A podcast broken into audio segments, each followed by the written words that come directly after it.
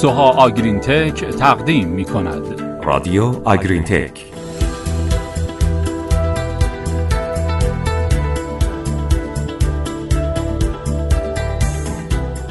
به نام خدا. سلام به شنونده های خوب رادیو آگرین تک شما همراه پادکست گروه علمی کشاورزی محسنیان هستید و این پادکست سی و هفتمه. سلام حالتون چطوره؟ در پادکست قبلی در مورد اهمیت تعادل اسید و باز صحبت کردیم.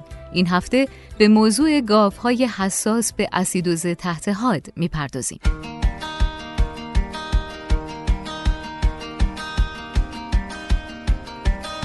شکست در حفظ تعادل اسید و باز منجر به این میشه که اسیدهای چرب در شکمبه انباشته بشن و در نتیجه پهاش به زیر دامنه نرمال که بین 6 تا هفته کاهش پیدا کنه. به این حالت اسیدوز تحت میگم. به طور کلی دو گروه از ها تحت خطر شدید اسیدوز تحت حاد هستند. های اوایل زایش و هایی که در عواست شیردهی گاف های اوایل زایش از یک جیره با فیبر بالا به جیره با انرژی بالا منتقل میشن که خب اگه خیلی سریع و بدون سازگاری انجام بشه می‌تونه توانایی جذب متابولیزی کردن و خونساسازی دیواره شکم رو متوقف کنه.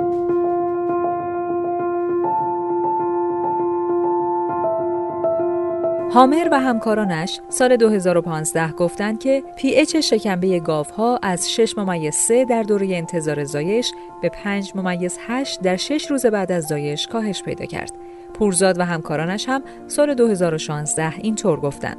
شواهدی وجود داره که گاوهایی که دچار اسیدوز تحت حاد میشن و خوب میشن احتمالا 3 تا 7 روز بعد مجددا به اسیدوز شدید مبتلا میشن. این موضوع نشون میده که اگر از ابتلای گاوها در اوایل زایش به اسیدوز تحت حاد جلوگیری بشه نرخ ابتلا به اسیدوز در ادامه شیردهی کاهش پیدا می‌کنه.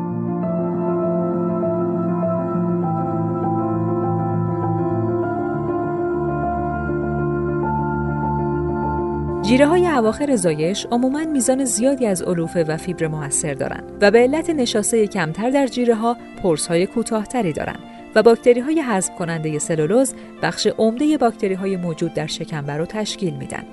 اگرچه در دوره انتظار زایش سعی میشه با افزایش میزان کنسانتره جیره ها و کاهش سطح علوفه جیره شکمبر رو برای تغذیه با کنسانتره بالا در بعد از زایش آماده کنند ولی تحقیقات نشون داده که این اتفاق هم از شیوع اسیدوز گاوها در اوایل زایش جلوگیری نمی‌کنه.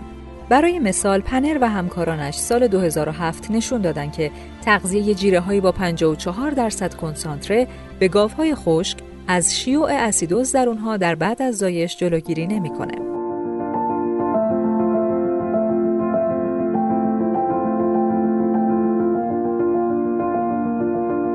احتمالاً کمبود اثر افزایش مصرف کنسانتره در دوره خشکی بر کاهش ریسک اسیدوز به علت کاهش مصرف خوراک گاوها در دوره خشکیه. به طور کلی ژانک و همکارانش در سال 2013 اینطور عنوان کردند که مصرف خوراک بالا بعد از یک دوره مصرف خوراک پایین می‌تونه منجر به اسیدوز شه و همین اتفاق در اوایل زایش هم میافته و گاوها بعد از اینکه در دوره خشکی مصرف خوراک پایینی دارن مصرف خوراک خودشون رو افزایش میدن که این موضوع باعث اسیدوز میشه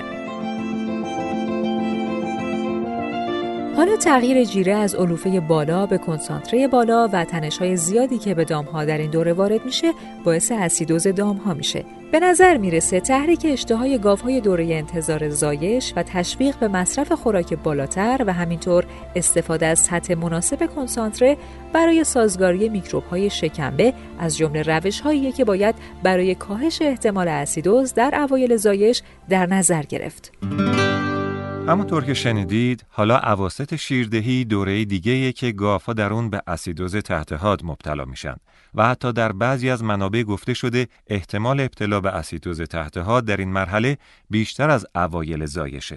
با توجه به اینکه مصرف خوراک گاوها در این دوره بالاست و شکمبه اونها به مصرف کنسانتره زیاد سازگاره به نظر می‌رسه که عوامل مدیریتی بیشتر در ابتلای گاوها به اسیدوز در این دوره دخیل باشند. سوها آگرین تک تقدیم می کند رادیو آگرین تک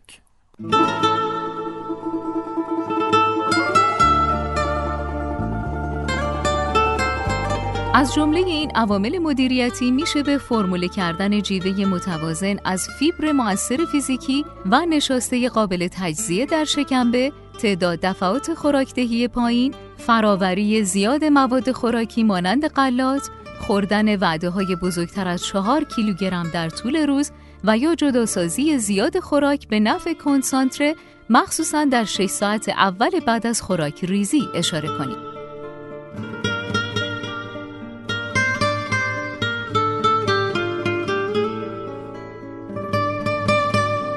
در مطالعه جدیدی مکمیلان و همکارانش سال 2017 دیدن گاوهایی که دچار اسیدوز شدن نسبت به گاوهایی که به اسیدوز مبتلا نشدن مدت زمان بیشتری رو در 8 ساعت اول بعد از خوراک ریزی به خوردن مشغول بودند. 186 در مقابل 153 دقیقه و مدت زمان کمتری رو در 16 ساعت بعد از خوراک ریزی به خوردن مشغول بودند. یعنی 19 در مقابل 43 دقیقه.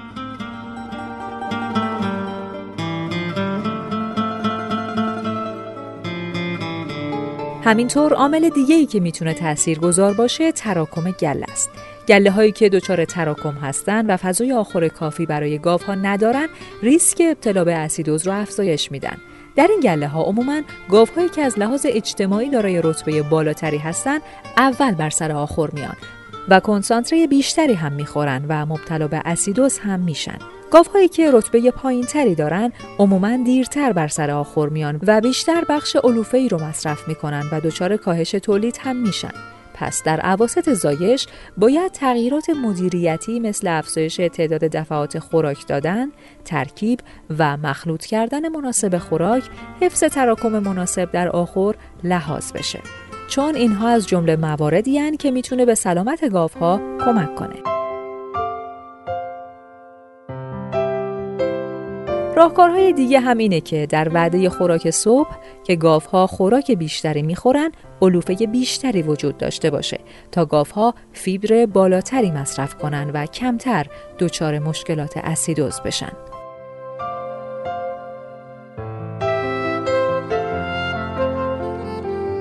نتیجه کلی این که دو گروه از گاوها مستعد ابتلا به اسیدوز هستند.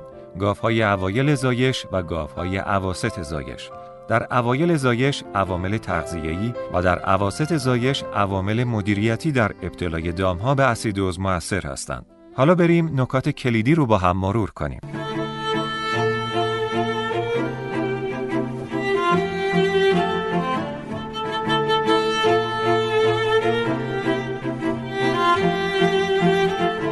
نکته اول گاوهای اوایل و عواست زایش به اسیدوز تحت حاد حساسند. دوم اینکه ترغیب گاوهای اوایل زایش به مصرف خوراک و استفاده از سطح مناسب کنسانتره برای آماده سازی شکمبه روش های مناسبی برای جلوگیری از اسیدوز گاوهای اوایل زایشند. و نهایتا عوامل مدیریتی مثل تعداد دفعات تغذیه، تراکم، تغذیه مناسب جیره، جداسازی خوراک و فراوری مواد خوراکی از عوامل مؤثر در شیوع اسیدوز در عواست شیردهی هستند.